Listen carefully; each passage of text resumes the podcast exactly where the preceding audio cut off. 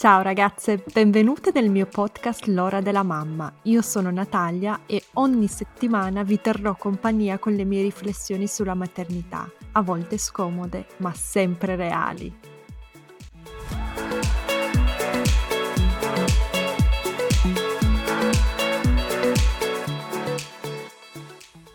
Ciao ragazzi, oggi con me ho Barbara. Barbara la conoscete già perché ha già fatto con me l'anno scorso la puntata sulla rabbia delle mamme, una delle vostre preferite, quindi sicuramente se siete qua l'avete già ascoltata. Se non l'avete ancora ascoltata ve la metto nella descrizione e correte ad ascoltarla, mandatela alle vostre amiche, eh, sorelle, mamme, a tutte perché è una delle puntate più amate del mio podcast. Ciao Barbara! Ciao Natalia, ciao a tutte, spero anche a tutti questa volta, che qualche maschio all'ascolto. Esatto, anzi, le puntate con Barbara mandatele anche ai maschi. Oggi però io rido perché oggi abbiamo una puntata impegnativa, un argomento abbastanza complicato da gestire, da parlarne, vero Barbara? Esatto, ma guarda che è un meccanismo di difesa che abbiamo tutti, cioè quando si parla di depressione tendiamo tutti a ridere, a sorridere, perché comunque è un argomento insomma un po', un po' scomodo e la nostra mente un po' si difende cercando di ridere e scherzare un po' di più, per cui ci sta benissimo. Ah, ecco, ci ha fatto già la spiegazione, ragazzi, è incredibile. Esatto, è un vizio.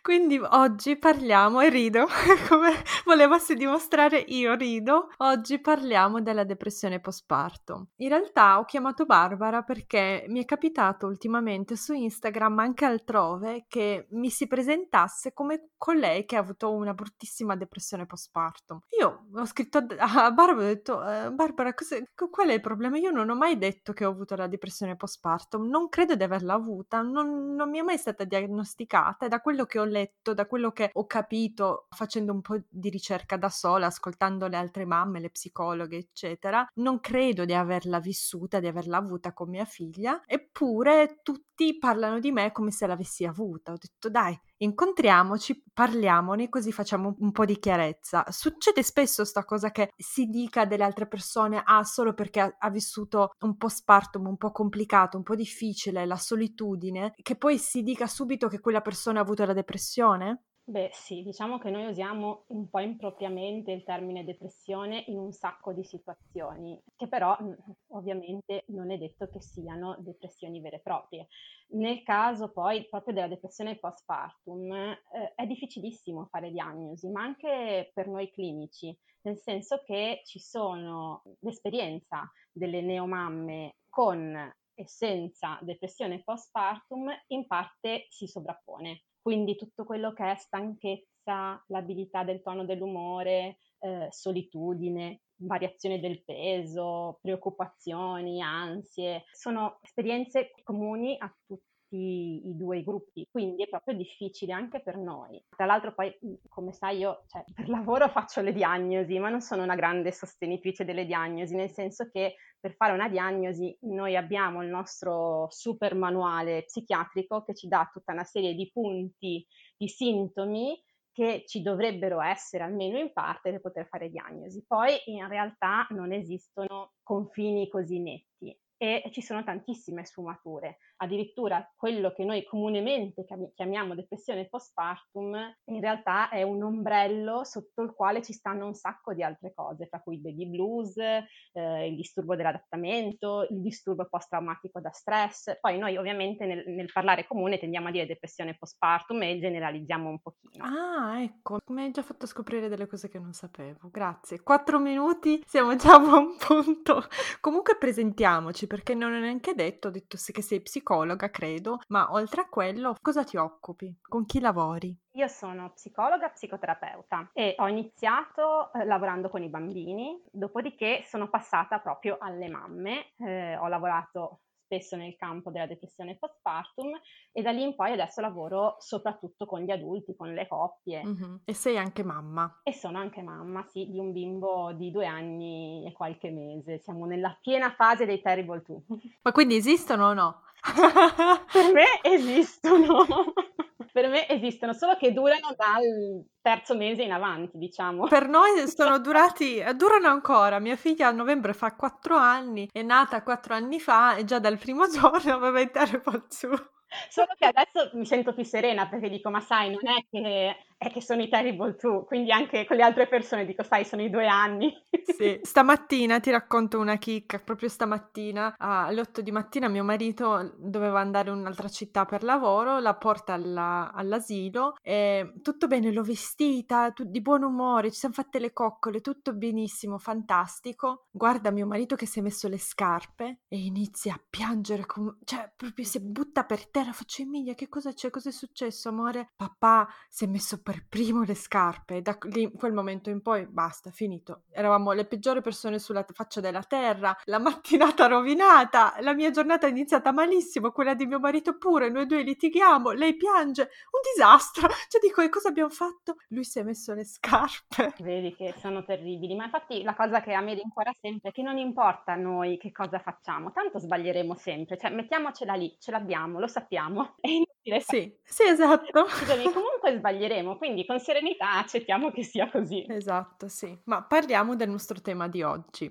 Allora, sì. iniziamo dalle donne più soggette a questo disturbo della depressione postpartum. Chi sono le donne che secondo te dovrebbero avere un riguardo in più rispetto a questo tema? Allora, dal punto di vista proprio prettamente sociodemografico, in realtà per esempio, per quanto riguarda l'età, mh, mm, i dati sono contrastanti. In generale, cioè nel resto del mondo, si tende a dire che è più facile soffrire di depressione postpartum eh, a, quando le mamme sono giovani. In realtà, in Italia, se guardiamo i dati, la depressione postpartum sembrerebbe essere più frequente quanto più si è in là con gli anni. Però, se mettiamo un po' insieme i dati, quello che sembra è che alla fine la, la fascia più protetta è quella di mezzo, mentre ovviamente sicuramente le adolescenti, ma anche le giovani donne, oppure le donne intorno ai 40, sono quelle un po' più a rischio. Poi eh, ovviamente c'è il grado di istruzione, cioè un minor grado di istruzione è un fattore di rischio,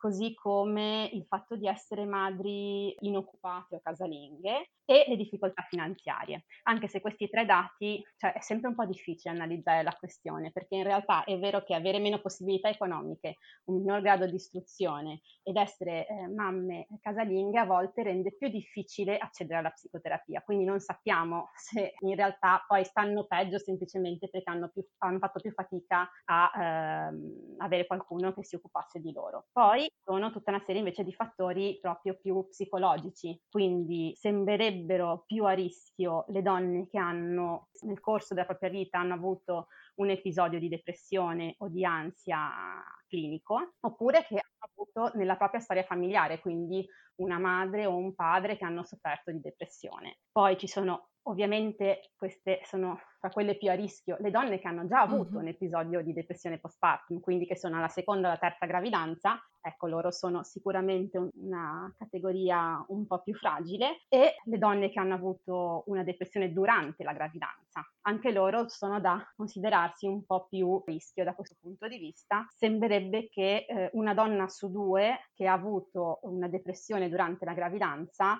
possa sviluppare depressione postpartum e quindi va da sé che è importantissimo durante la gravidanza, se si hanno i sintomi depressivi, farsi seguire perché è l'unico modo per abbassare questa probabilità. Non sofferto di disturbo bipolare, anche loro sono una categoria particolarmente fragile, con percentuali altissime, e infine, mm, per, diciamo, uscendo dagli aspetti clinici, una caratteristica eh, che hanno spesso le donne che soffrono di depressione postpartum e che quindi potremmo considerare un fattore di rischio, è la tendenza al perfezionismo il bisogno di controllo. Quindi quanto più una donna da questo punto di vista è rigida, cioè ha proprio bisogno di avere il controllo della situazione, che tutto sia perfetto, tanto più è facile, oggi sappiamo che tanto più è facile che sviluppi una depressione postpartum. Barbara, ma una curiosità, il parto influenza invece la depressione postpartum? In realtà la depressione postpartum in sé no, però uh-huh. influenza la, la, possibilità di eh, avere un disturbo post-traumatico da stress. Sembrano molto simili dal punto di vista clinico, quindi ci vuole uno psicologo per riuscire a fare la diagnosi differenziale, però è, c'è anche una certa percentuale di donne che dopo un parto traumatico, che poi traumatico Cioè, traumatico per me può essere diverso da quello che è traumatico per te o che è traumatico per un'altra donna, cioè non deve essere per forza un parto con complicanze mediche, può essere anche un parto che è stato vissuto male dalla persona perché magari non ha potuto avere tutto l'appoggio di cui aveva bisogno, per dire Esatto, per esempio durante il Covid non poteva avere il compagno vicino, oppure una mia amica ha avuto un parto velocissimo, tipo di 40 minuti, e per lei è stato traumatico, anche se è stato un parto positivo in tutto, per tutti quelli intorno, ma per lei è stato traumatico. tutto quello che non ti aspetti, quindi eh, su questo bisogna anche mm-hmm. lavorare tanto per riuscire a mettere in conto che il parto è qualcosa che non abbiamo sotto il nostro controllo e che potrebbe andare in modo molto diverso da quello che abbiamo immaginato. Quindi magari noi ci prepariamo per fare un parto naturale in acqua, eh, a casa, poi invece cose non vanno come abbiamo immaginato e allora anche un parto cesareo può diventare un parto traumatico. Certo, sì. Ma mi sto già perdendo un attimo. Facciamo un po' di chiarezza. Cos'è la depressione postpartum? Allora, la depressione postpartum è un disturbo dell'umore, quindi una depressione vera e propria, che insorge nel peripartum, quindi o durante la gravidanza, la fine della gravidanza, o entro il primo anno di vita del bambino e ha tutta una serie di caratteristiche, ovviamente non funziona come l'album delle figurine, ce l'ho, ce l'ho, mi manca, cioè non è che c'è bisogno di, aver, di completare le, tutti i sintomi, eh, a volte basta averne soltanto alcuni per poter comunque ricevere la diagnosi. E i sintomi sono, oltre all'umore depresso, che deve esserci quasi ogni giorno e quasi tutti i giorni. Già questo rispetto alla domanda che mi facevi prima, cioè un po' come, come capire no? se si tratta di un dopo parto semplicemente un po' faticoso oppure se è una depressione postpartum, già questo ci deve un po' aiutare, no? Cioè, l'umore deve essere depresso quasi tutti i giorni, quasi tutto il giorno, quindi parliamo di qualcosa di veramente invadente e debilitante. La stanchezza, mm-hmm. l'insonnia, la difficoltà di concentrazione, eh, sintomi di panico, la facilità al pianto, senso di colpa, pensieri intrusivi e pensieri suicidari. Questi ultimi due, i pensieri intrusivi, eh, nel precedente podcast avevamo parlato no, di tutti i pensieri che anche le mamme senza depressione postpartum hanno e che si spaventano per averli, sono pensieri ossessivi che a volte possono essere anche molto molto inquietanti. Però anche qui l'importante è ricordarsi che sono solo pensieri, che non necessariamente eh, dicono qualcosa di noi o del tipo di mamme che siamo. Ci sono ovviamente nelle donne con depressione postpartum, tipo il 30% delle donne con depressione postpartum hanno pensieri intrusivi, fastidiosi, ma anche l'8% delle donne senza depressione postpartum.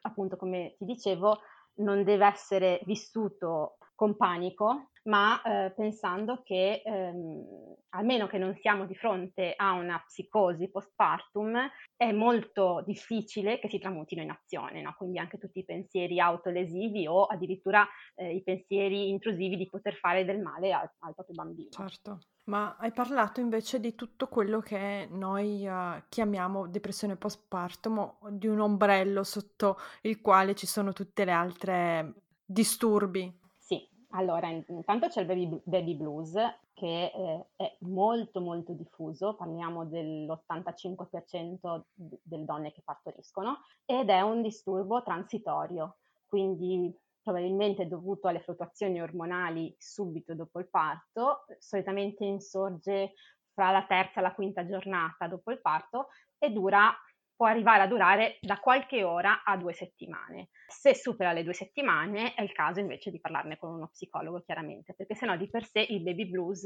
non richiede un trattamento, è davvero qualcosa di transitorio e fisiologico. Poi abbiamo il disturbo dell'adattamento che è molto poco conosciuto, ma in realtà è molto frequente, eh, insorge entro il terzo mese dal parto ed è una forma più lieve rispetto alla depressione postpartum, perché è un po' quella sensazione di non riuscire ad adattarsi alla nuova situazione, cioè di, di sentirsi scomode nei nuovi vestiti da mamma, quindi stress, frustrazione, rabbia anche, irritabilità e malumore transitorio, che quindi non è la depressione permanente, diciamo, della depressione postpartum, ma è un po' quel malessere che ehm, è più lieve, ma che comunque insomma ci, ci può creare dei problemi. Poi abbiamo il disturbo d'ansia generalizzato, perché in realtà noi parliamo spesso di depressione postpartum, ma molte mamme non soffrono di depressione durante la gravidanza e nel dopoparto, ma di ansia. Quindi sono donne che hanno magari tante preoccupazioni,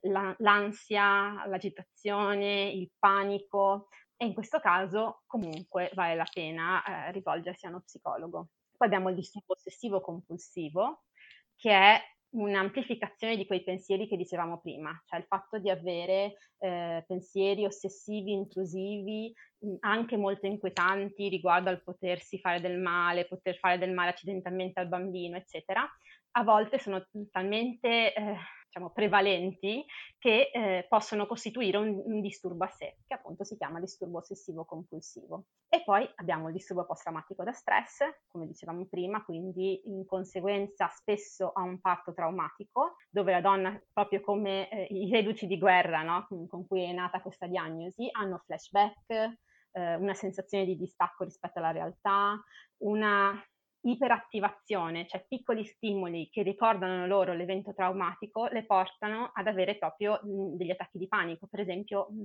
una cosa che accade abbastanza, abbastanza, frequentemente con le donne che hanno avuto un parto traumatico e sviluppano un disturbo post-traumatico da stress è di ricordare l'odore del disinfettante della sala parto e poi ogni volta che sentono quello stesso odore hanno una crisi di panico, anche se magari sono a casa oppure sono dal dentista. Infine, la psicosi postpartum è un argomento a cui tengo tanto perché eh, credo che ci sia tanta malinformazione da questo punto di vista. Spesso quando avvengono fatti di cronaca nera, eh, i giornalisti tendono a dire ah, depressione postpartum, eccetera. No, cioè, la maggior parte delle volte era una psicosi postpartum che è infrequente. Parliamo di una donna su mille rispetto a una donna su dieci che invece soffre di depressione postpartum postpartum, però è una condizione ad altissimo rischio. Ci sono deliri, allucinazioni, allucinazioni che possono essere visive, uditive, pensieri e comportamenti bizzarri, uno stato confusionale. Chi sta accanto alle donne con psicosi postpartum, cioè proprio mm, ti dicono non è più la stessa persona, non la riconosco. Magari passa ore immobile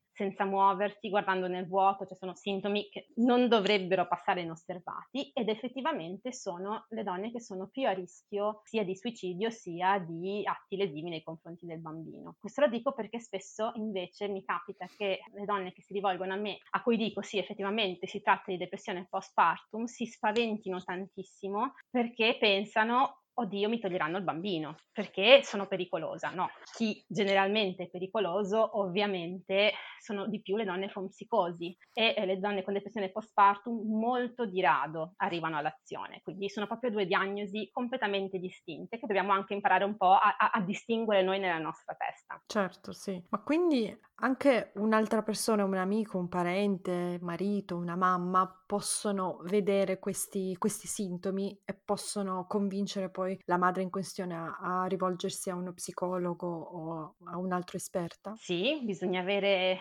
le antenne molto attente, però c'è anche da dire che bisogna saper leggere un po' tra le righe, nel senso che non dobbiamo fidarci delle apparenze. Le donne con depressione postpartum a volte sembrano insospettabili, danno la risposta giusta, sono ben orientate, hanno magari un aspetto assolutamente curato, eh, ben vestite, ben truccate, ben pettinate, al contrario, magari c'è la mamma trasandata con gli occhiaie che ha una crisi di pianto, che non si lava i capelli da sette giorni, che non ha una depressione postpartum. Cioè, su questo anche dobbiamo avere un occhio attento, nel senso che non dobbiamo fidarci solo delle apparenze, anche perché mh, le donne con depressione postpartum, proprio per quella tendenza al perfezionismo di cui ti parlavo prima, fingono che vada tutto bene cercano di non far sapere a nessuno che cosa provano, perché pensano che quelli che noi sappiamo essere sintomi, loro pensano che siano il segno del fatto che sono cattive madri e quindi la vergogna, il senso di colpa le porta a stare in silenzio e a nascondere il loro senso di inadeguatezza. Quindi dobbiamo sì stare con le antenne pronte anche perché il 50% delle donne con depressione postpartum passano assolutamente inosservate, quindi sicuramente amici, parenti, poi ovviamente ci vorrebbe anche tanta attenzione da tutti i sanitari che entrano in contatto con la depressione postpartum. Invece purtroppo funziona un po' come un pensiero magico anche tra gli specialisti, cioè se non ci penso, se non te ne parlo, non succede. Quindi non se ne parla, cioè almeno a me, al di là vabbè, della mia ginecologa con la quale ho un rapporto eccezionale, per cui la prima cosa che mi ha detto quando addirittura pensavo di progettare una gravidanza è stato, ma sei sicura di riuscire a gestire il lavoro? Perché conoscendomi sapeva che per me era una priorità e che questo avrebbe potuto mandarmi completamente fuori di testa, per esempio, no? Però a parte lei, nessuno, tranne che un, così, un questionario compilato in sala d'attesa in ospedale prima forse del B-test, non mi ricordo, per il resto mai nessuno mi ha parlato di depressione postpartum o mi ha chiesto se avevo uno dei fattori di rischio, cioè non mi è mai stato chiesto per esempio se ho mai sofferto di depressione, se ho mai avuto un disturbo bipolare, tutte queste cose non, non vengono chieste. Perché perché c'è tanta paura, no? Pensiamo proprio come fanno un po' i bambini, pensiamo che se ne parliamo allora si avvererà, invece esattamente il contrario. Più prepariamo le donne, più sono consapevoli di che cosa potrebbe succedere e più riescono a gestire la situazione. Quindi secondo me è importante parlarne. Io per esempio quando le mie amiche sono, mi dicono che, che, aspettano, ovviamente non glielo dico subito, ma se so che hanno avuto dei precedenti, che in passato hanno avuto bisogno di aiuto psicologico, glielo faccio presente, dico guarda mi raccomando, eh, se per caso dopo il parto ti senti così, parlamene, parliamone, cerchiamo qualcosa. E io stessa mi chiedo fra me e me un po' per de- deformazione professionale, un po' perché essendo mamma ho imparato a farmi domande che solitamente non, ci, non mi sarei fatta. Io mi chiedo, ma eh, avrà aiuti sufficienti? Il matrimonio è abbastanza saldo, ha sofferto di depressione in passato, è veramente disposta a sacrificare parte di sé, almeno nel primo periodo di vita del bambino? Cioè, sono tutte domande che secondo me quando abbiamo accanto una donna che aspetta un bambino dobbiamo farci. E secondo me oggigiorno pochissime donne passano il test. Eh, ma va bene così, cioè l'importante è saperlo, sapere che potrebbe succedere. Cioè, allora, noi viviamo in una società che come ben sai, perché ne parli spessissimo anche tu, vive nel culto della maternità perfetta cioè in questa idealizzazione no? in cui essere mamma è eh, la quintessenza della gioia e, e, niente fantastico come il neonato appena nato, eccetera. Quindi vediamo mamme che sono autosufficienti, padrone della situazione, cioè tutto questo va contrastato in qualche modo, anche parlando più spesso di depressione postpartum, anche dicendo che potrebbe succedere, perché ah, succede e può succedere a tutte. Quindi iniziare un po' a smontare no? l'idea che eh, invece non se ne debba parlare perché fa brutto, perché sennò si, si spaventa un po' la mamma che, che aspetta, perché sennò si va contro questo ideale della maternità. Cioè, no, bisogna riuscire a superare questi, questi stereotipi. Sì, Barbara, ma a proposito di idealizzazione della maternità, assistiamo ogni giorno a questo culto, come hai detto te, ma secondo te c'è un collegamento tra i numeri della depressione postpartum che crescono e l'idealizzazione della maternità? C'è questo collegamento tra il fatto che le donne non sanno, non se ne rendono conto quello a cui vanno incontro e i disturbi poi postpartum? Sì, la, diciamo che la depressione è eh, multifattoriale, cioè ha un sacco di cause bio-psico-sociali, quindi qualcosa che riguarda come è fatta la nostra società, qualcosa che riguarda la, la singola storia della persona, quindi un po' la sua psicologia e qualcosa che riguarda ovviamente la biologia, perché c'è anche tutto un discorso ormonale. Tutto quello che riguarda la società noi lo vediamo bene oggi. Siamo eh, famiglie eh, piccole in cui spesso fare rete è difficile, i genitori magari sono lontani, i mariti lavorano full time, le donne sono molto sole, c'è poca diciamo, protezione dal punto di vista proprio sociale del ruolo della donna, tutti questi sono fattori che chiaramente non aiutano. E eh, l'idea che è fortissima adesso del fatto che la mamma deve essere perfetta perfetta, deve riuscire a fare tutto, riuscire a farlo bene, no? eh, eh, riuscire a fare i giochi, le attività ai figli, ma anche la casa splendente, ma anche essere in forma subito dopo il parto e anche riuscire a essere un amante per il proprio compagno, cioè cavoli se ce n'è di roba. Quindi tutto questo che oggi noi vediamo amplificato fa malissimo, fa malissimo a tutte, nel senso che questa richiesta di perfezione con standard altissimi fa male alle donne che diciamo sono anche magari più strutturate dal punto di vista psicologico, ma che comunque devono eh, in qualche modo reagire, no? E allora vediamo tantissime mamme che diventano ipercontrollanti. Io per prima, cioè nel momento in cui devo riuscire a fare tutto, divento ipercontrollante, no? Deve andare tutto esattamente come ho programmato, perché se no, essendo tutto un sistema di incastri la mia giornata, è un casino, cioè allora devo avere il pieno controllo di ogni cosa. La babysitter deve fare esattamente quello che le ho detto io, mio marito deve fare esattamente quello che gli ho detto io e tutto deve andare esattamente così. Cioè, allora fuga nell'ipercontrollo. Oppure se la mamma è un po' più fragile e in quel momento magari ha anche meno supporto, capisci che la ferita che si apre diventa una voragine e non è come abbiamo parlato nella puntata precedente, quella sensazione di inadeguatezza così che, che effettivamente proviamo quasi tutte, è proprio la sensazione che ti si spezzi l'anima, cioè non è una semplice crisi di identità, è proprio la sensazione di perdere completamente il controllo. Certo. Che argomento che abbiamo scelto oggi. Ragazzi, spero che questa puntata vi piaccia. Scrivetemi intanto i vostri pensieri se avete avuto, scrivete a me o a Barbara se avete avuto esperienze con amiche oppure se voi avete avuto la depressione postparto. Magari qualcuna tra di voi si rende conto solo adesso, dopo anni, che l'ha vissuta senza rendersene conto. Una cosa così è possibile, Barbara? Altro che addirittura spessissimo capita di seguire, no? Vengono in terapia anche donne di 60 anni, di 65 anni e parlando mi raccontino di come hanno vissuto il postparto, ci rendiamo conto che c'è la depressione postpartum. Tra l'altro, quando non è seguita, non è riconosciuta e non è trattata, può durare uno, due anni, mentre quando è trattata dura uno, sei mesi, cioè quindi spesso queste donne non sono riuscite a riconoscere i sintomi oppure avevano il sospetto ma avevano paura di come sarebbero state giudicate se avessero chiesto aiuto oppure avevano paura di sentirsi proprio giudicate dallo psicologo stesso e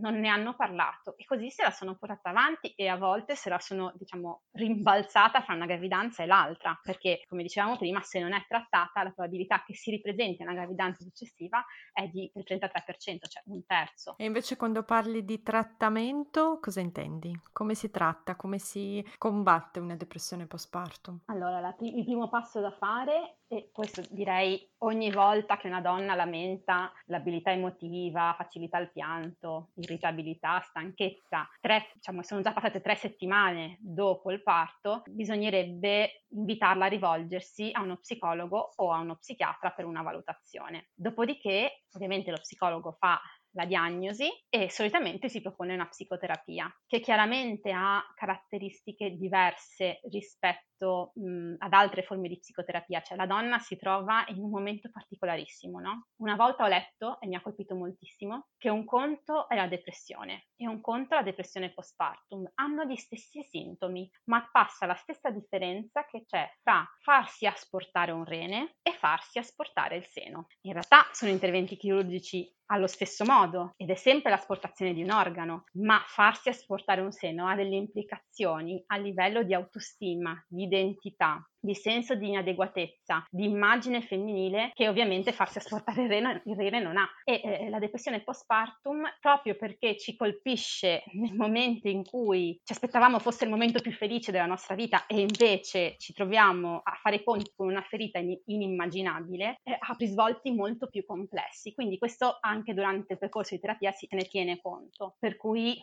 bisogna fare i conti un po' con tutta una serie di resistenze, per esempio, no? le donne con depressione postpartum spesso non hanno tempo, non hanno energie, vogliono farcela da sole, quindi un ambito molto delicato nel quale lavorare che richiede proprio una preparazione un po' a sé, nel senso che chiaramente trattiamo molto diversamente una persona che viene con depressione e una persona che viene con depressione postpartum, anche perché c'è di mezzo un bambino e questo rende sempre tutto mm-hmm. più urgente e, e più drammatico, chiaramente. Ma hai parlato invece della felicità che ci si aspetta, no? E ci ricolleghiamo al discorso dell'idealizzazione della maternità. Qualche settimana fa una mia amica mi ha detto che è incinta. Tutto bene, un bambino voluto, benissimo, fantastico. Arrivato al primo tentativo e poi durante la telefonata che è durata più o meno un'ora, alla fine mi fa: "Ah, ma sai Nata, io non pensavo, però non sono così felice. Secondo te ho la depressione? Secondo te ho bisogno di un, di un medico, di uno, di uno psicologo?" Mi ha acceso proprio una lampadina, ma perché pensiamo che la nascita di un figlio, una gravidanza ci debbano donare una felicità senza fine. Beh, eh, questo ovviamente no, è, è un po' l'immagine culturale, l'idea che sia un innamoramento perfetto e che avvenga subito, quando invece è un innamoramento progressivo. Eh, guarda, io in camera di mio figlio, quando ero ancora incinta, abbiamo fatto la cameretta, ovviamente da persona ipercontrollante quale sono, tipo quattro mesi prima del parto la camera era già perfetta, finita, e ho attaccato degli sticker, sai, quelli che vanno sulle pareti, con una frase del piccolo principe, che adesso non so se mi ricordo a memoria, però è qualcosa del, quando, diciamo, dello scambio che c'è tra il piccolo principe e la volpe e si dicono io sarò per te unica al mondo e tu sarai per me unica al mondo. E io ero lì con questo, seduta sulla mia poltroncina con questo pancione, me lo carezzavo e guardavo e dicevo ma sì, secondo me quando nascerà sarà così. E no, quando è nato io mi ricordo che sono poi tornata a casa e col bimbo che questa volta invece avevo attaccato al seno e, e lo stavo allattando, riguardo la stessa scritta, ho detto cacchio ma io questa cosa non la provo, cioè per me non è unico al mondo in questo momento, sì è mio figlio, ma non ho quella sensazione di un legame che è più forte di tutti gli altri legami della mia vita. Cioè, quindi c'è avuto un attimo di disorientamento. L'altra sera, ormai mio figlio ha due anni e qualche mese, lo stavo addormentando nel lettino e ho riguardato la, ses- diciamo, la sesta scritta sul muro e a quel punto ho detto, ah no, cavoli, adesso è vero, cioè adesso è vero, adesso ho quella sensazione che lui per me sia unico al mondo e che io per lui sia unica al mondo, che in qualche modo ci sia tra di noi un legame unico, speciale, che non è alla pari di nessun altro legame della mia vita, non è il legame che ho con i miei genitori, è diverso dal legame che io ho con mio marito, però ci sono voluti due anni, cioè bisogna saper aspettare, no? la pazienza di capire che è un altro essere umano che arriva nella tua vita e prima ancora che arriva nel tuo corpo, nella tua pancia, e non è detto che l'amore scatti subito, che tu lo devi conoscere per amarlo e che essere spaventati, anche infelici, se uno pensa a tutte le privazioni che bisogna fare durante la gravidanza, no? smetti di usare il motorino, smetti di mangiare mangiare sushi, smetti di... Non è così spontaneo, cioè io non credo tanto nell'istinto materno, non so se si è capito, però non credo che sia una questione istintuale. Anzi, parlare di istinto materno mi fa arrabbiare perché credo che faccia sentire tanto inadeguate le mamme, perché noi pensiamo che sarà tutto immediato e naturale, che come un momento del parto via esce e, l'amore. No, cioè io il momento del parto è uscito e non sapevo neanche come tenerlo in braccio, cioè dicevo all'ostetrica ma lo devo tenere così, così o cos'ha, e cioè poi ovviamente ha svuotato il suo intestino su di me subito appena nato, cioè io lì proprio, come dire, letteralmente coperta eh, di melma, cercheremo di essere più, più eleganti. Esatto, questa volta cercherò di trattenermi. Cioè, io non è che ho pensato, oddio, è l'amore della mia vita, no. Anzi, in quel momento lì no. Eh, ma a parte l'amore, anche le donne, credo, non è il mio caso, ma anche le donne che poi provano amore da subito, non è detto che questo corrisponda poi a una effettiva felicità della tua vita, che tu sia più felice di prima in gravidanza o con i figli. Anzi, io ho citato spesso eh, tantissime volte ormai su Instagram i vari studi sulla felicità dei genitori e tutti, tutte le ricerche mostrano che i genitori, quindi le persone con figli, sono spesso meno felici dei, uh, degli adulti senza figli. Quindi sì, c'è l'amore presente, c'è la dedizione, c'è un rapporto speciale in quasi la totalità dei casi, ma questo ha, poco a che fare con la felicità. Poi bisogna aprire il grande capitolo del che cos'è la felicità, secondo me anche lì per ognuno ha un significato diverso, quindi è complesso, però sicuramente rende la vita più difficile e bisogna prepararsi a quest'idea, perché sennò c'è il rischio davvero di aspettarsi che siano rose e fiori, poi ti rendi conto che non lo sono e se sei in un momento di fragilità, non hai nessuno che ti supporti e magari appunto hai anche tu delle esperienze di vita che ti hanno già provata, è facile cascare nella depressione, cioè io credo che sia un attimo. Io stessa, no, ovviamente per il lavoro che faccio ho fatto mille, mille anni di analisi, cioè prima di diventare psicoterapeuta ho fatto 7-8 anni di analisi personale. Comunque quando sono rimasta incinta io ho chiamato il mio terapeuta, gli ho detto guarda sono incinta, vorrei venire a parlartene e dopo il parto, ovviamente diciamo quando sono riuscita ad avere del tempo per me senza il bambino attaccato, sono tornata, ma forse avessi avuto bisogno sarei tornata anche col bambino attaccato al seno, pazienza, cioè non è, non è questo che deve assolutamente fermare. Però sono tornata perché sapevo che era un momento di passaggio e che non è che io, perché faccio la psicologa, perché ho fatto tanta analisi, sono immune. Quindi, tornando alla tua amica, immagino tu l'avrai rassicurata sul fatto che ci sta benissimo non essere poi così felice servizi, però che se comunque le fa piacere, di sicuro non le farà male parlarne con uno psicologo, anzi è la forma di prevenzione più alta. Quindi, cioè, oggi noi lo sappiamo, fare una psicoterapia in gravidanza riduce il rischio di depressione postpartum e siccome non sappiamo se la depressione postpartum ci verrà o non ci verrà, perché no, soprattutto se in passato abbiamo già fatto una psicoterapia, cioè secondo me fare un, un check, diciamo un tagliando, una revisione durante la gravidanza è sempre una buona idea. Sì, è proprio quello che le ho detto anch'io e anzi secondo me la gravidanza è un buon momento perché comunque più tempo e puoi iniziare a conoscere diverse persone, se la prima non ti va bene, la seconda neanche, ne trovi un'altra o un altro o uno specialista che vada bene per te e che magari poi ti potrà aiutare anche nel dopo parto, chissà. Ma torniamo invece al nostro argomento. Mi è rimasta una domanda in mente sulle tempistiche della depressione postpartum, quindi quando avviene esattamente? Allora, su questo i pareri sono contrastanti, cioè il Sacro Manuale della Psichiatria, che eh, appunto si chiama DSM, che gli psicologi tutti noi citiamo tantissimo perché ci piace molto, perché ci fa sentire molto sicuri, perché è tipo la Bibbia, eh, dice che eh, la depressione postpartum può insorgere durante la gravidanza o nel postpartum entro un mese dopo il parto. In realtà quello che vediamo è che può insorgere anche molto più tardi, più o meno, però tieni conto che questi limiti li mettiamo così per avere un'idea, ma non è che il giorno dopo basta, non puoi più avere depressione postpartum, può insorgere fino all'anno di età. Quindi i primi sintomi possono arrivare anche a 11 mesi dopo il parto, ma anche ovviamente a 13, non è che ci sia questa um, distinzione così netta. Certo capito. E invece per quanto riguarda i figli può succedere, per esempio, con il terzo figlio. Una, donna può non avere nessun problema con i primi due figli, con la terza gravidanza sì, giusto? Assolutamente, può succedere. I dati ci dicono che è più frequente nelle primipare, quindi nelle donne che sono mamme per la prima volta, però può succedere assolutamente anche alla terza gravidanza. A volte quello che io noto è nella prima qualcosina, no? con qualche seg- piccolo segnale, ma che ovviamente non aveva preoccupato nessuno. Nella seconda, mm, qualche altra cosina che è. Nella terza, queste cosine si amplificano e diventano una vera e propria depressione postpartum. Quindi diciamo può succedere, ma è raro che non ci sia nessun, nessun tipo di sintomo prim- nelle prime due gravidanze e che poi improvvisamente tutto cambi con la terza. Certo. Bene, quindi dobbiamo stare attente.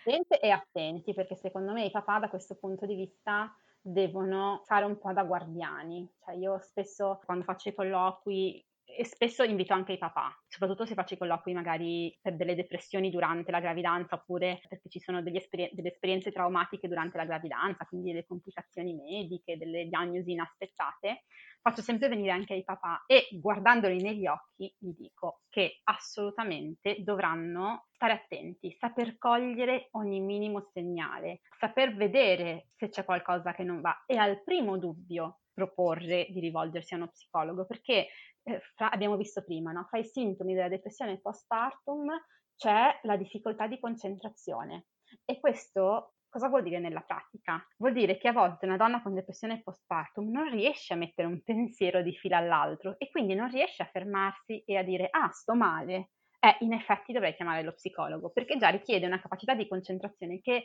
a volte è al di là, troppo in quel momento, eh, hanno la testa piena di altro e, e, riuscire a prendere una decisione così razionale in quel momento può essere estremamente difficile. Quindi è importante che i papà facciano un po' da guardiani, no? sono i miei occhi e le mie orecchie da questo punto di vista. Sì, e a proposito di papà, possono avere anche loro la depressione postpartum? Sì, altro che, nel senso che sembrerebbe addirittura che la percentuale di diffusione sia la stessa delle donne. Questo prima per noi era impensabile, cioè pensare che un uomo abbia la stessa probabilità di una donna di avere una depressione postpartum è per tanti versi scioccante. Fino a qualche anno fa si parlava del 4%, no? il 4% degli uomini può avere, oggi sappiamo che è più vicino al 10%, che già è, la percentuale delle mamme. Il problema è che sono sottodiagnosticati perché i, i papà stessi si sottovalutano da questo punto di vista, quindi hanno tutta una serie di sintomi, disturbo dell'umore, quindi la depressione, l'ansia, spesso parte con una forma d'ansia, la depressione postpartum dei papà, nel senso che all'inizio all'inizio è una specie di sensazione di preoccupazione per il futuro, no? Vabbè, ma come farò il lavoro? Ce la faremo? Cosa cambierà? Cioè inizia a essere così, un po' una specie di depressione agitata. E poi compaiono magari gli altri sintomi, tra cui l'aumento di peso, no? Io ho tantissimi amici maschi, ma anche mio marito ha preso esattamente i miei chili che io ho preso in gravidanza e io lo prendevo in giro, no? Però di fatto tanti uomini spesso aumentano di peso come sintomo depressivo. Poi ci sono, e questo viene tantissimo fuori nelle terapie di coppia, anche aumenta la probabilità di, diciamo, di fughe. Con fughe intendo tentativi di evitamento, papà che improvvisamente lavorano molto di più, si fermano molto di più al lavoro, oppure che iniziano a giocare d'azzardo, a bere più spesso a fumare più spesso, quindi iniziano ad avere dipendenze di vario tipo o addirittura tradimenti. Spessissimo i tradimenti nascono proprio dopo il parto e le mamme giustamente si sentono profondamente ferite, ma diciamo con l'occhio da psicologa devo dire che spesso i papà arrivano a tradire perché sono nel pieno di una depressione postpartum, nel tentativo di, cioè sentono che qualcosa non va, nel tentativo eh, maldestro di riuscire a trovare una soluzione, a volte tradiscono. Ok, e prendere e andarsene? Faccio le valigie e me ne vado per una settimana. È difficile esattamente come è difficile per la donna farlo, nel senso che eh, c'è una pressione culturale forte che eh, ti dice che tu devi essere il papà, devi essere presente e non te ne devi andare. Quindi sarebbe bello che i papà riuscissero a dire no, guarda, non ce la faccio, cioè tutto questo è oltre, cioè non, è oltre le mie capacità, io in questo momento ho bisogno di aiuto. E invece loro, secondo me, forse ancora più delle donne, è culturalmente non accettato che possano deprimersi.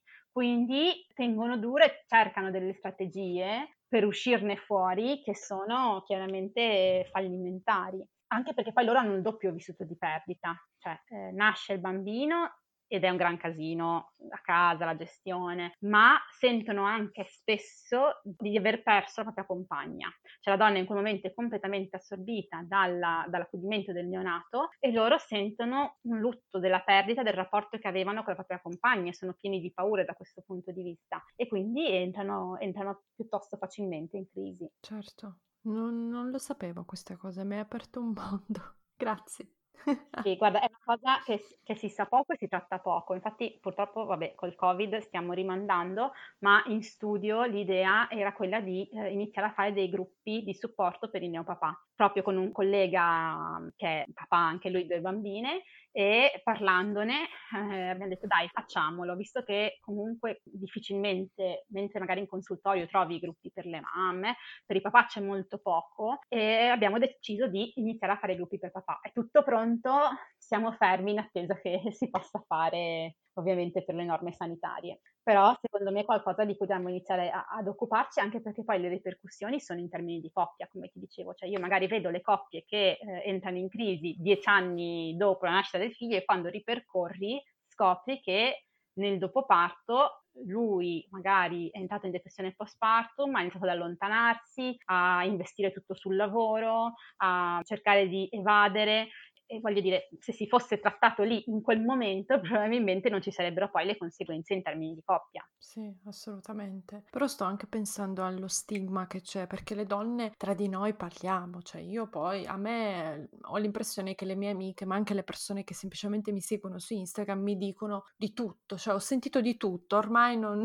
non mi prendo male per nulla. E invece gli uomini c'è un po' lo stigma, difficilmente un uomo si apre con i propri amici a una cena o in altre occasioni sociali con, sulla depressione postpartum, sulle difficoltà postpartum, eccetera. Assolutamente, guarda, quando abbiamo iniziato a progettare questi gruppi, io sono tornata a casa e ho detto a mio marito, ma senti, tu andresti a un gruppo di supporto per neopapà?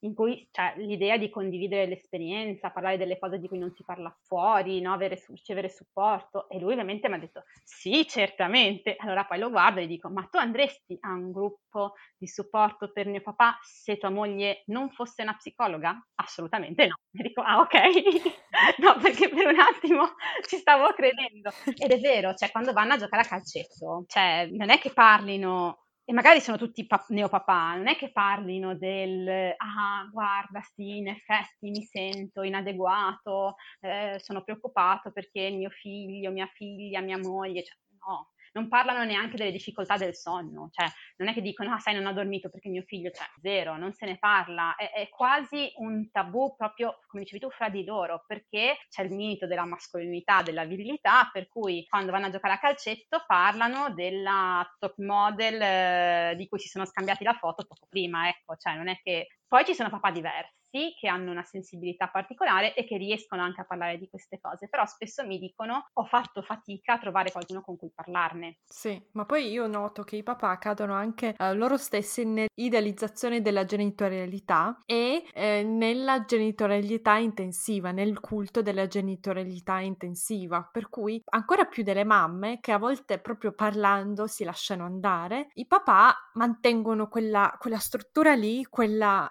ah no, è così, i figli sono solo tutto positivo, tutto rose e fiore, tutto bellissimo, tutto idealizzato. Quindi è difficile arrivare veramente al dunque con loro, persino per me. Poi tieni conto di questo, io non mi stancherò mai di dirlo, però gli uomini di questa generazione si trovano a fare i papà con un nuovo modo, no? appunto della genitorialità intensiva o comunque molto più partecipi, più presenti ed è un modo completamente diverso da quello che hanno avuto i loro padri. Quindi si trovano un po' senza guida, senza un esempio di riferimento e se è vero che durante le terapie con le donne con depressione postpartum spessissimo poi si arriva a parlare dei, del confronto interno che facciamo fra noi e la mamma che abbiamo avuto, in positivo o in negativo, immaginiamo questo trasportato basato sui papà oggi, in cui probabilmente il modello di riferimento era un padre che lavorava fuori tutto il giorno, quando tornava a casa eh, non aveva voglia di stare a giocare con i figli, era compito com- diciamo, completamente delegato a, alla mamma. Quindi per loro è proprio tanto difficile riuscire a delineare il modo in cui vogliono essere padri e si sentono spesso persi, disorientati. Quindi io sono una femminista convinta, solitamente il mio supporto è sempre a favore delle mamme, però sono dell'idea che non dobbiamo dimenticarci dei papà, anche perché eh, se voglio che le mamme stiano bene, hanno bisogno di avere accanto dei padri e dei compagni che stiano bene. Sì, assolutamente. Parliamo anche con i papà, quindi invitiamoli anche. Si può fare, per esempio, una seduta di una mamma con la depressione postpartum insieme al papà? Sì, anzi, solitamente è anche consigliata, proprio per quello che ti dicevo prima, no? Quindi ci sono aspetti intanto che io devo valutare, ci sono dei questionari, no? Da, da far fare alle mamme e eh, una delle ultime domande è hai mai pensato eh, di farti del male, no? E questa è una cosa che è scomoda, è scomodissima, è una domanda veramente super scomoda da fare, ma che io devo fare sempre, perché devo valutare di che rischio stiamo parlando. E se spesso coinvolgo i papà anche per valutare insieme questo rischio, perché magari la mamma scrive no, non ci ho mai pensato, invece poi il papà mi dice ma no, veramente l'altro giorno, l'altra sera mi hai detto così, cioè, e allora lì li coinvolgo sempre e poi li coinvolgo anche perché eh, ho bisogno che loro mi diano il massimo del supporto in quel momento per aiutare le mamme, per cui li coinvolgo sempre o quasi sempre quando è possibile, quando lo ritengo necessario. Capisco, certo. Bene, Barbara, molto interessante questa puntata anche per me a livello personale ho imparato tantissimo e adesso una curiosità proprio personalissima, ma credo che possa interessare anche ad altre. La depressione postpartum che storia ha? Perché so che molti disturbi femminili sono una novità, cioè prima non se ne parlava, adesso invece iniziamo a conoscere anche come funzionano le donne, non solo le malattie ma anche i disturbi psicologici e la depressione postpartum credo che sia comunque una cosa abbastanza nuova, cioè non credo che se ne parlasse nel Medioevo, giusto? No, anche perché nel Medioevo solitamente ci si prendeva cura del bambino tutte assieme, quindi c'era una, diciamo, una divisione dei ruoli diversa. Uh, se tu pensi che nei paesi in via di sviluppo sappiamo che per esempio il baby blues è molto più basso. Cioè il baby blues che noi pensiamo essere qualcosa proprio di organico, no? Quindi di ormoni che si sballano dopo il parto e quindi ti viene il baby blues nell'immediato dopo parto. E quindi voglio dire, se, se è biologico cioè, il rischio deve essere uguale a tutte le parti in tutti i tempi, invece sembrerebbe che nei paesi in via di sviluppo la presenza di un certo tipo di rituali è un fattore protettivo Per esempio, il fatto che esista in certe culture l'idea di un riposo imposto, cioè la mamma dopo il parto per dire deve stare 40 giorni a letto o comunque in casa, non deve fare sforzi, non deve... Questo in realtà è un fattore protettivo perché allora ci sarà chi si occupa di tutte le mansioni di cui solitamente si occupava la donna, oppure eh, l'idea che ci sia una sorta di un po' di ritiro sociale, quindi non bisogna disturbarla, bisogna lasciarla tranquilla, non troppe visite o, come ti dicevo prima, l'assistenza nelle funzioni quotidiane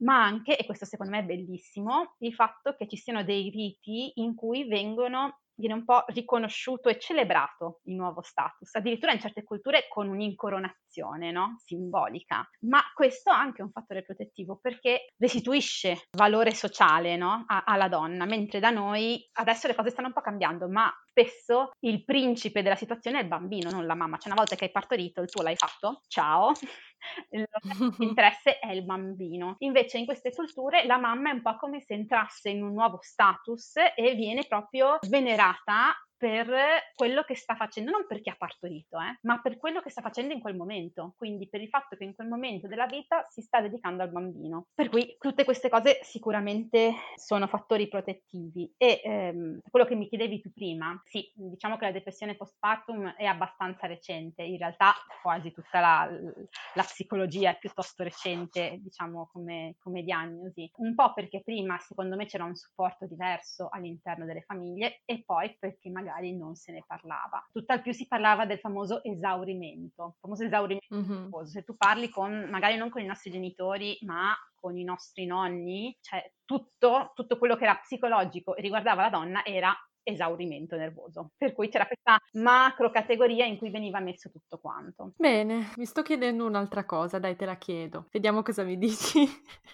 Ma Barbara, c'è un po' questo rischio al giorno d'oggi di rendere patologici anche i vissuti normali delle donne? Sì, diciamo che noi come donne innanzitutto ci spaventiamo dei nostri vissuti, quindi come dicevamo anche no, nella, nella, scorsa puntata del podcast che abbiamo fatto insieme, certi vissuti come l'inadeguatezza la frustrazione, la solitudine, la rabbia che si può provare come madri, ci spaventiamo di provarla e una delle cose a cui pensiamo più spesso è appunto, oh, ma magari soffro di depressione postpartum. Eh, il rischio c'è, perché come ti dicevo c'è un, un, un'area molto sovrapposta fra l'insieme dei sintomi delle mamme con depressione postpartum e l'insieme dei vissuti delle mamme senza depressione postpartum e quindi il confine è molto molto labile ed è giusto come dicevi tu no, cercare di non patologizzare, cioè non vuol dire che se sei triste in certi momenti o se ogni tanto ti viene da piangere o se ogni tanto ti vengono delle preoccupazioni ossessive, cioè in automatico vuol dire che allora soffri di depressione postpartum. No, è, noi ce li immaginiamo purtroppo come compartimenti stagni come tanti piccoli cassetti, no? C'è il cassetto della depressione postpartum, c'è il cassetto della psicosi, il baby blues e le donne senza diagnosi, senza sintomi. E no, in realtà è un continuum, quindi da una parte abbiamo le situazioni più gravi, depressione postpartum, dall'altra del continuum abbiamo la mamma che magari eh, sta solo facendo un po' più fatica e in quel momento si sente sola, si sente abbandonata, ma non è clinicamente depressa. Quindi è anche difficile riuscire a mettere dei, dei paletti, dei confini molto chiari, quindi chiaramente il rischio quando parliamo di depressione postpartum è di avere, diciamo, un, tanti falsi positivi, cioè quindi tante donne che dicono ma allora soffro anch'io di depressione. In realtà, se abbiamo il dubbio, l'unica strada è fare una valutazione. Questo ci permette di avere una risposta certa, senza spaventarci, perché a volte le mamme con depressione postpartum la domanda che mi fanno è: ma è normale? Cioè, è normale quello che mi sta succedendo, che io provi queste cose? Ed è una domanda difficile, perché se io dico loro no, non è normale, è la depressione postpartum, si spaventano. Ma non posso neanche dire loro che è normale, perché normale sarebbe non avere sintomi clinici. Quindi eh, quello che rispondo loro è non è normale, ma è normale per le donne con depressione postpartum. E va bene, perché non è che eh, siano poi così poche, cioè appunto una su dieci sono tante. È un po' come se no, tu mi dicessi eh, mi cola il naso e ho la tosse e io ti dico ok, è raffreddore, ma sono sintomi di un disturbo, cioè non è che sei tu mamma che non vai bene, che quelle cose che, che, pensi o che provi siano colpa tua perché sei una cattiva madre, no, cioè semplicemente sono sintomi e questa è una rassicurazione importantissima, essendo sintomi passano, passeranno col trattamento, quindi non è normale, è normale nella depressione postpartum, ma questi sintomi faremo di tutto perché passino. Sì, passano se ti rivolgi a uno, a uno specialista. Esatto. Bene. Grazie Barbara, dove ti possiamo trovare? Allora, eh, sul mio sito www.antongiovannipsicologa.it, sulla pagina Instagram che mi sono dedicata con tantissimo impegno a curare in questo periodo, eh, quindi venite a seguirmi perché così ripagate il mio impegno che è psico-anton Giovanni. Sono anche su Facebook come eh, Barbara Anton Giovanni ho deciso di togliere tutti i riferimenti dot psico eh, perché basta, cioè sempre nasconderci dietro ai nostri titoli, cioè alla fine siamo persone e quindi lì sono proprio Barbara Anton Giovanni, mi trovate così come sono. Brava, brava Barbara, abbasso i titoli altisonanti, io poi che vivo in Austria non ne posso più, mamma mia, qua sono, sono ossessionati dai titoli. Niente, grazie mille, grazie per essere stata con noi. Ragazze, se avete delle domande, dei pensieri sull'argomento di oggi, scrivetemi, scrivete per favore anche a Barbara, metterò tutti i suoi contatti nella descrizione del podcast e buona giornata e grazie. Ciao a tutte, ciao. Wow, siete arrivate fin qui! Spero che questa puntata vi sia piaciuta e aspetto i vostri feedback. Potete scrivermi su Instagram o mandarmi un'email, tutte le info sono nella descrizione. Non vedo l'ora di sentire cosa ne pensate. Ricordatevi di schiacciare il tasto segui in modo da non perdervi le puntate future. A presto e grazie!